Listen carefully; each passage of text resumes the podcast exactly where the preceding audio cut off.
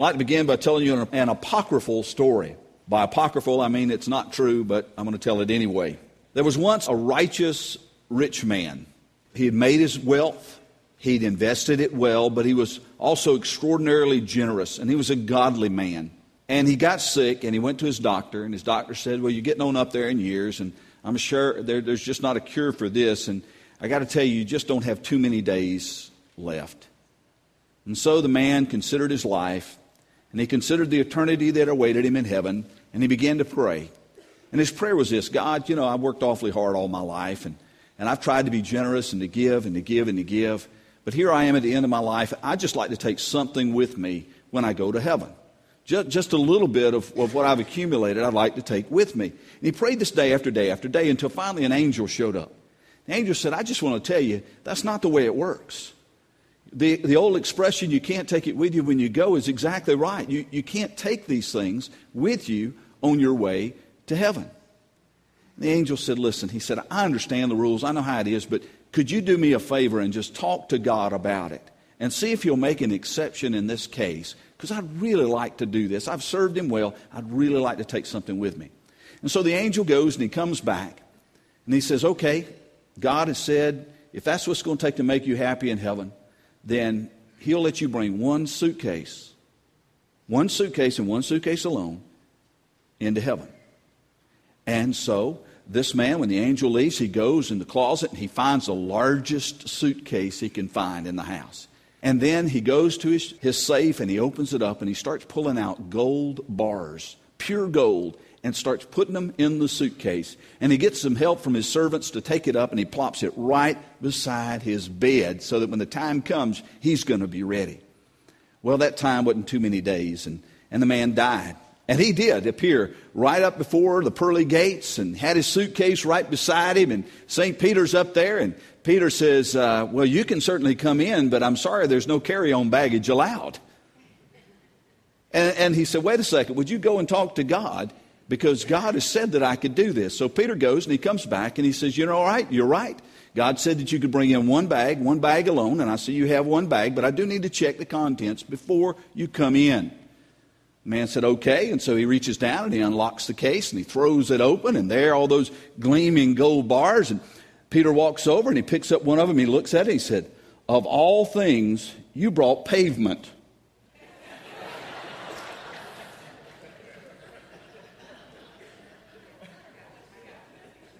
You got it. Some of you get it at lunch when Debbie tells you. Okay, the theology's bad, but the punchline was worth it, I hope. This morning, we're going to begin to look at the physical, physical characteristics of this new city, which is for us. And we've looked, we, as we look at those, we want to remember what we said last week and that is the ultimate aim for us is not a place, but a person. You could have the most beautiful, gorgeous place in the world. If our Savior is not there, it's not worth going. The thing about heaven is that we will be with God forever. And that's what makes it heaven. But because God is a God of glory and grandeur and splendor, when He builds a city, He builds it right. And because God loves us, and wants us to share in his joy, this city is not just for him, it's for us. Would you pray with me? Heavenly Father, we are grateful for this opportunity to come and to consider what it is that you have created. You've created it for your glory, and you've created it for us. And so, Lord, as we come, we pray that you will give us eyes to see, and minds to conceive, and hearts to receive what it is that you have for us today. We ask it in Jesus' name. Amen. If you have your Bibles, I invite you to turn to Revelation chapter 21. We're going to pick up reading in verse 15. We left off verse 14 last week, beginning reading in verse 15 this week. If you don't have your Bibles, the words will be up on the screen for you. Revelation chapter 21, beginning reading with verse 15. The angel who talked with me had a measuring rod of gold to measure the city, its gates, and its walls. The city was laid out as a square, as long as it was wide, And he measured the city with the rod and found it to be 12,000 stadia in length and as wide and high as it is long. He measured its walls, and it was 144 cubits thick by man's measurement, which the angel was using. We're going to stop right there and kind of digest this a little bit. The city was being measured by the same angel that was one of those that had poured out the seven bowls, the one that we've just seen. So the angel comes and, and he's got his measuring rod of gold, and he measures the city. Now, this was, this was a very unusual thing, and you wonder why in the world would an angel show up and, and measure this city. But we do need to understand that what God does, He does not do haphazardly. God is intentional about what He does. And this city that He's building was an intentionally built city. The precision was intended as part of its beauty. The holy city is perfectly square perfectly square. Its dimensions and width and depth and height perfectly square. Now, here's what's important about that there was another structure that was perfectly square.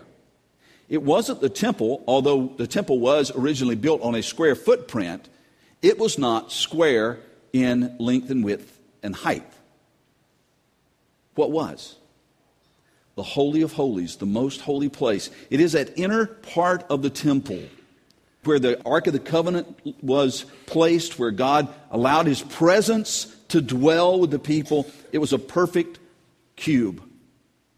And now what we see is this holy city is kind of an expanded, blown up, magnified Holy of Holies with the presence of God at the center. Its size is astounding. 12,000 stadia. Now that helps a lot. We can't even get the metric system right. How are we going to start measuring in stadia? Well, the good news is you don't have to, because it would be really uh, actually, actually kind of hard to do that because if you look through the various cultures, the stadia was kind of varied lengths. It was all kind of close, but they were all different lengths. And so, if we're going to give it probably a good estimation of the size of this city, 12,000 stadia would equal 1,500 miles. This is kind of big. 1,500 miles from side to side, 1,500 miles from front to back, 1,500 miles from top to bottom. That's big. It is massive. It is half the size of the moon. If you were to take the holy city and set it down in the United States, one wall would reach from Miami, Florida, to Portland, Maine. This city is massive. If we'd have drawn out the entire footprint, it would have covered two thirds of the United States, and that's just the basement. It is massive, unequaled. It's big. This is the city. It's being measured. Let's go on to verse 18. The wall was made of jasper, and the city of pure gold, as pure as glass. The foundations of the city walls were decorated with every kind of precious stone. The first foundation was jasper, the second, sapphire, the third, chalcedony, the fourth, emerald. The fifth, anybody want to try that one? Sardonyx, see? You're pretty good at this. The sixth, carnelian. The seventh, chrysolite. The eighth, beryl. The ninth, topaz. The tenth, chrysoprase. The eleventh, jacinth. And the twelfth, amethyst. I'm sure not many of these are your birthstones. The 12 gates were 12 pearls, each gate made of a single pearl. The great, city, the great street of the city was of pure gold and as transparent as glass. Okay, I'm sure you've not been to a city quite like this. We talked last week about the walls of the city being made of jasper and yet not really jasper. I mean, it was like jasper, but it wasn't because jasper is, is not transparent. You can't really see through it. And this, this city had, had walls that were made of jasper, except they were transparent. And so uh, it's an incredible heavenly kind of building material, something that you and I don't have access to. And the, the glory of God would have radiated through the walls of the city. Now, the city itself, we're told, is made of pure gold. And this word pure, you notice it said pure as glass. This word pure also means clear. And so when we look at the city streets, so to speak, made of pure gold, like transparent glass, and we see that the city itself is made of gold, pure gold, pure like glass, that likely means that the city is made out of some kind of transparent gold substance that we don't know anything about. But it is gloriously brilliant. The most precious substance that we can own, one of the most valuable resources on earth, is gold. And in heaven, it's used as asphalt. What we're seeing here is that the best that we can come up with as human beings, when compared to the splendors and the glories of the kingdom to come, it pales in comparison. These things that we want to hold on to and find out have such value here on earth, when we get to heaven, we recognize they have no value at all. This far exceeds anything that our minds could conceive of. We mentioned last week that the foundations of the city were exposed. Now, when we have a foundation of a building, we don't usually see that. That's out of the out of sight, out of mind. We don't pay a lot of attention to the foundation. And we read last week that the names of the twelve apostles were written on those 12 foundations. What we see here is that those 12 foundations are adorned with precious gems, precious stones. And we won't go through each of those. Many of them are located on the breastplate of the high priest when he wore that. Many of those same stones were there. And to be quite honest, some of those stones we're not really sure what they are because of name changes throughout history. We may, may not know exactly what kind of stones that they are, but they were obviously brilliant and precious at the time that this was written. And when we look at these precious stones, there are a couple of things that we need to note. First, what we consider rare on earth is common in heaven. What we consider rare on earth is common in heaven. There'll be no need of hoarding anything because it's all available. There's no need to put gold in a safe, no need to value it highly. The streets are paved with it. And the second thing that we can note here is that the place will be beautiful beyond compare. One of the questions in our grace notes last week, in our study notes, was to list the most beautiful place that you've ever been. And some people mentioned Hawaii's, you know, different, different locations. And God did do a great work on this earth, but it will pale in comparison to anything that we see in heaven. Now, when we talk about the pearly gates, I'd often, as a child, picture the pearly gates kind of like strands of pearls formed into a gate. But what did we read here? Each gate is made of a single pearl. Now, we have to make an assumption here. I guess it could be made of a round pearl and just kind of rolls itself from here to there, or more likely, carved from a single pearl. Now, on earth, you're not going to find anything like this. But it's no problem for God to create whatever it is that He wants. To swallow Jonah, He created a big fish. It was no big deal for God to do that. To make gates in heaven, they're made of pearl. Now, here's the interesting thing they're not even needed because they're never closed. And yet, He made them. What we need to understand is God is intentional about what He does, but part of God's intent is beauty. Part of God's intent is beauty. He could have made the world in shades of gray. He could make heaven in shades of gray. What's important about heaven is the presence of God, not the presence of things. And yet, it is God's joy, and it is for our joy that He creates things beautiful. And so on earth, we need to recognize beauty. We need to honor beauty, but we need to recognize also that it will pale in comparison to what we will see one day. Picking up in verse 22, I did not see a temple in the city because the Lord God Almighty and the Lamb are its temple. The city does not need the sun or the moon to shine on it, for the glory of God gives light to it. And the, land, the, lamb, the lamb is its lamp. The nations will walk by its light, and the kings of the earth will bring their splendor into it. Now, here what John is doing is he's turning from what is in heaven to what is not in heaven, because it's not needed in heaven. Consider this the Old Jerusalem. In the Old Jerusalem, there was a temple. In the temple, uh, or at the temple, they had sacrifices going on all the time. And they offered the sacrifices because of the sins of people. And so the sacrifices went on constantly because of the sins of people going on constantly.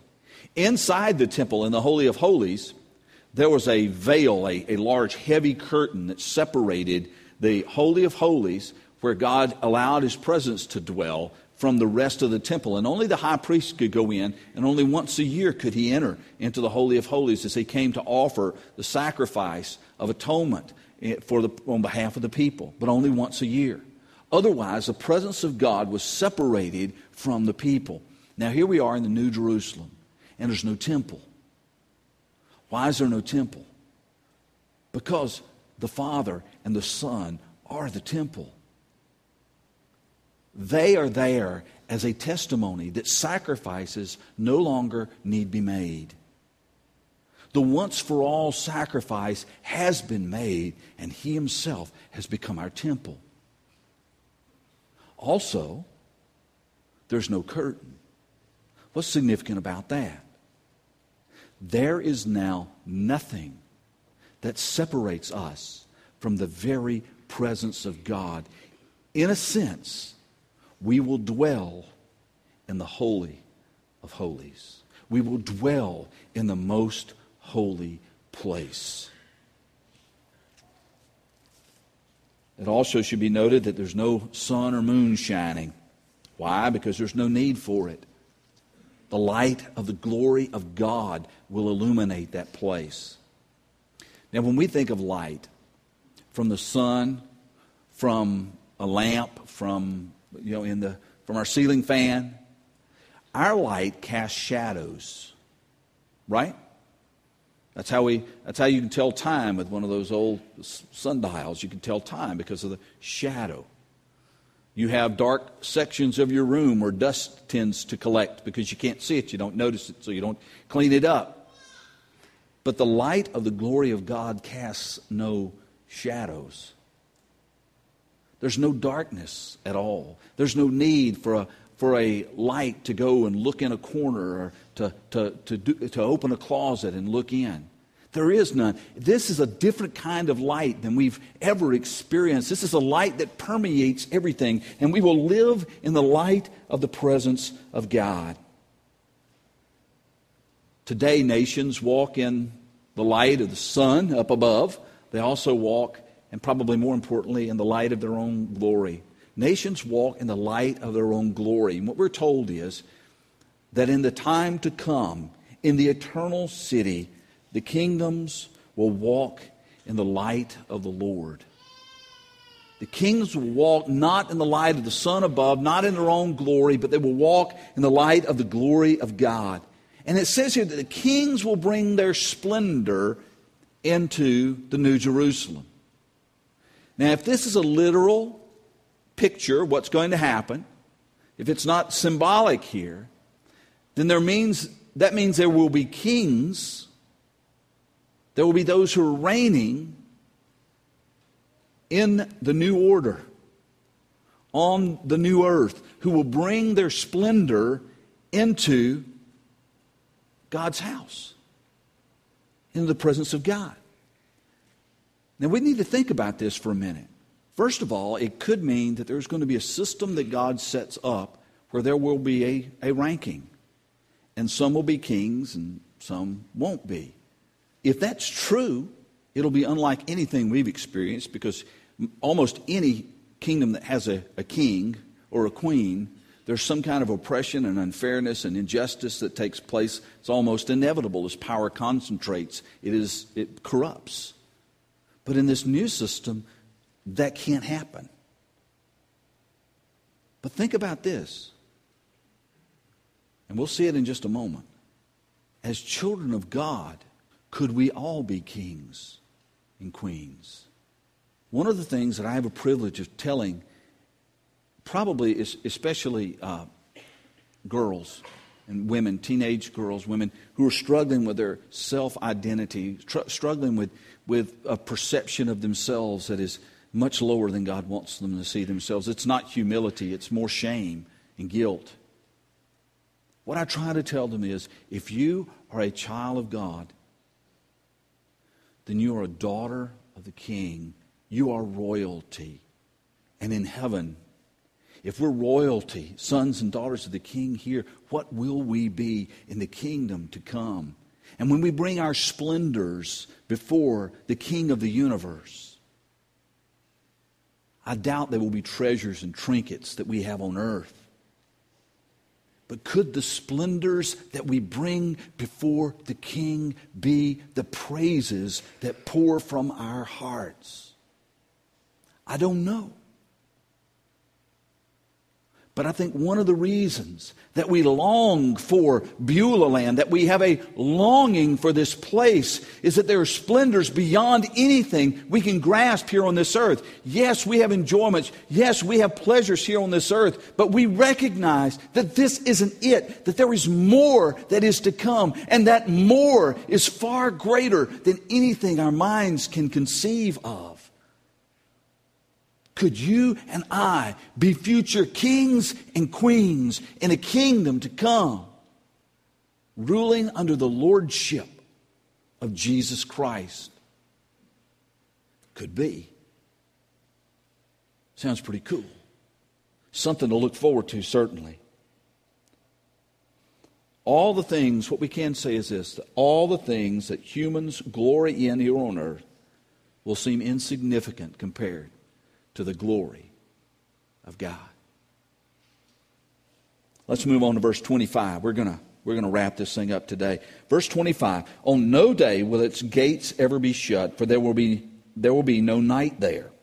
The glory and honor of the nations will be brought into it. Nothing impure will ever enter it, nor will anyone who does what is shameful or deceitful, but only those whose names are written in the Lamb's book of life. Now, we mentioned last week that the gates would never be shut. Why would they never be shut? Because there are no dangers to keep out and no captives to keep in. There's no need to close the gates. There's perfect safety, perfect peace.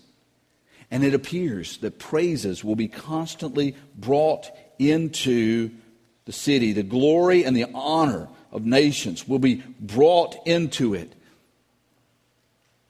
As I was going back over the message, basically the, the, the concept that ran through my mind is a parade of praise.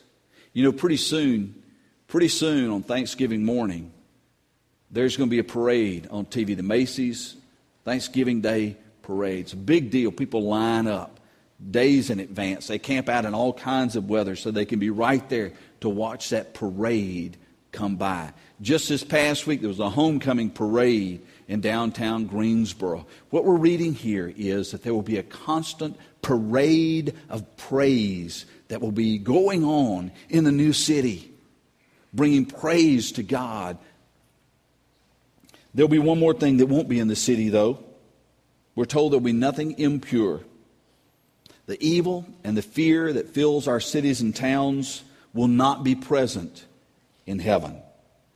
Heaven holds no place for those who live under the lordship of sin and deceit.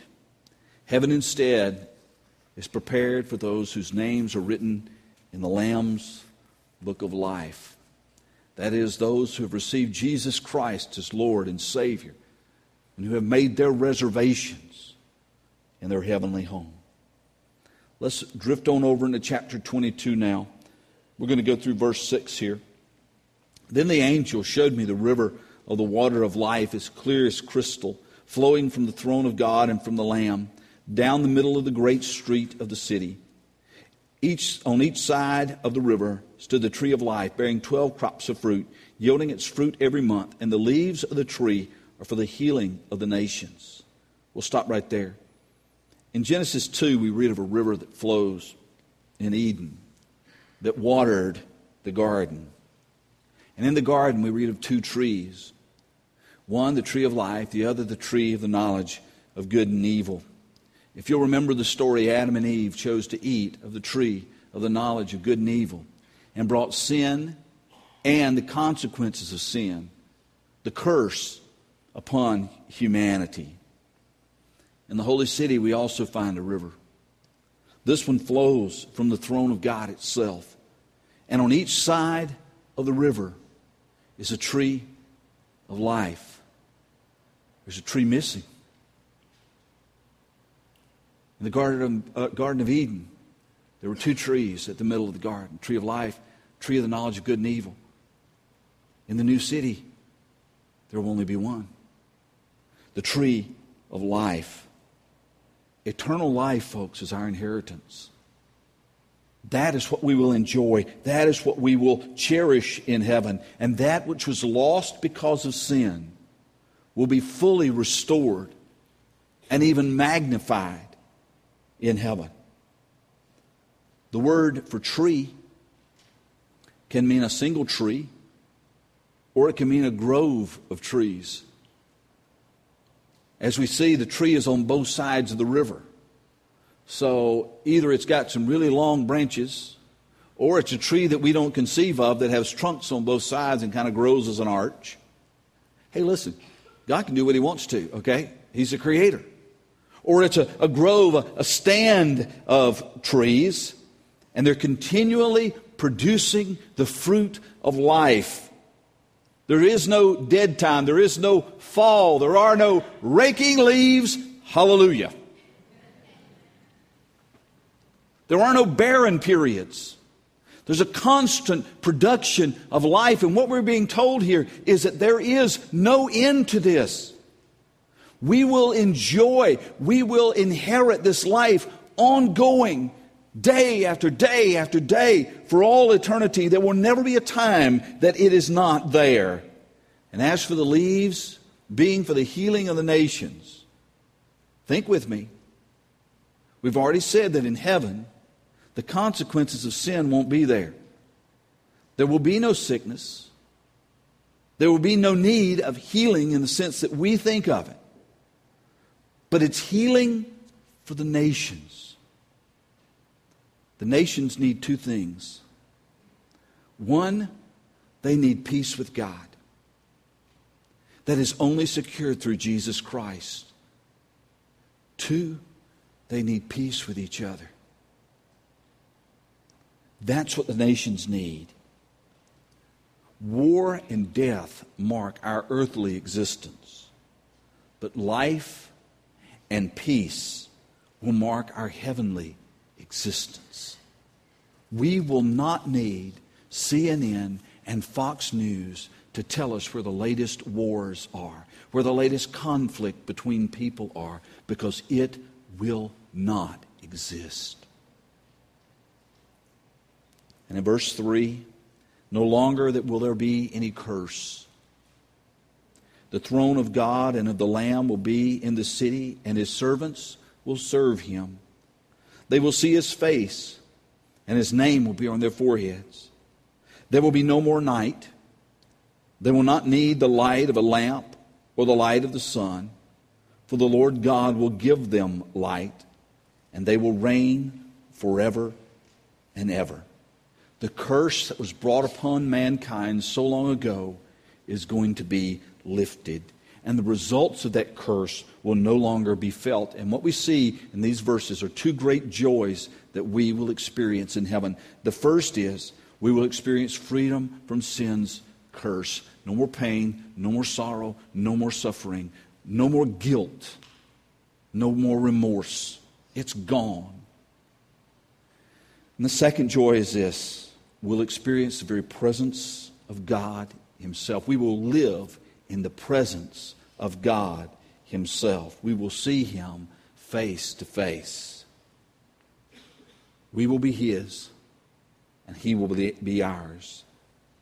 Again, we're told there will be no more night, no more need to walk into a dark room and flip on a light switch, no more need to wonder if there's something under the bed in the middle of the night for the glory of God will illuminate us through and through forever.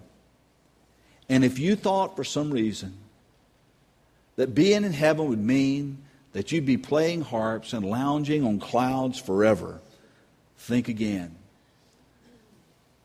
The book of Revelation informs us of three things that we'll be doing for all eternity. First, we will worship the Lord. We'll worship the Lord for all eternity, forever bringing our praises to Him. Secondly, we will serve the Lord. His servants will serve Him. We will serve Him. And third, we will reign with the Lord. We will reign with Him. Again, look at this in verse 5. And they will reign forever and ever. This is why I think when it says the kings will bring their splendors before him, this is why I believe it's talking about us. We will reign. How does that look? I don't know. I don't care. I just want it. I want to worship him. I want to serve him.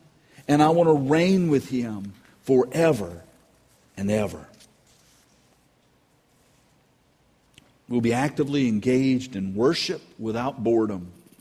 No more napping in worship. Work without the curse. No more calluses. No more injuries. Perhaps no more sweating. And we'll engage in ruling without the burden, without the power that corrupts. Then, verse 6, we're going to wrap it up here as we've talked about heaven. The angel said to me, These words are trustworthy and true. The Lord, the God of the spirits of the prophets, sent his angel to show me show his servants the things that must soon take place. Basically, what the angel is saying here is you can count on what I've just told you to come to pass. And he said, and it's coming soon. Now, this word soon, what does that mean? It means it could be any time. That's true on the day it was written down by John on the Isle of Patmos. It's true today. It can be any time.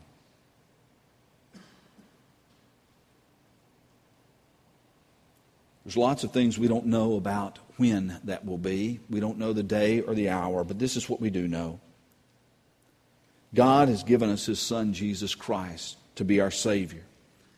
Our faith, our trust in Jesus brings us into a saving knowledge of Him, a relationship with God. And followers of Jesus Christ are prom- promised a glorious future, a glorious home with a glorious God forever. The gates of heaven are open for all who would believe in Jesus. But one day, folks, the choice will be gone. You have an opportunity now, but soon could be any time. And when soon comes, your options run out. Your name will either be in the Lamb's book of life or it will not. Do you know? Are you confident this morning that your name is written in the Lamb's book of life? That if soon, or this afternoon, if soon, we're in the middle of the night, are you confident that the glories that we've talked about over the last few weeks would be the glories you would experience. If not, I want to tell you that Jesus stands ready to receive all who would believe. If we would turn from our sin, receive a Savior, and believe that He is truly the way, the truth, and the life and the only way to the Father. A belief that would change our lives, change our hearts, so that we would follow Him forever. I want to tell you, it's open today for you. Is your name in the book? If not, why not? Why not today?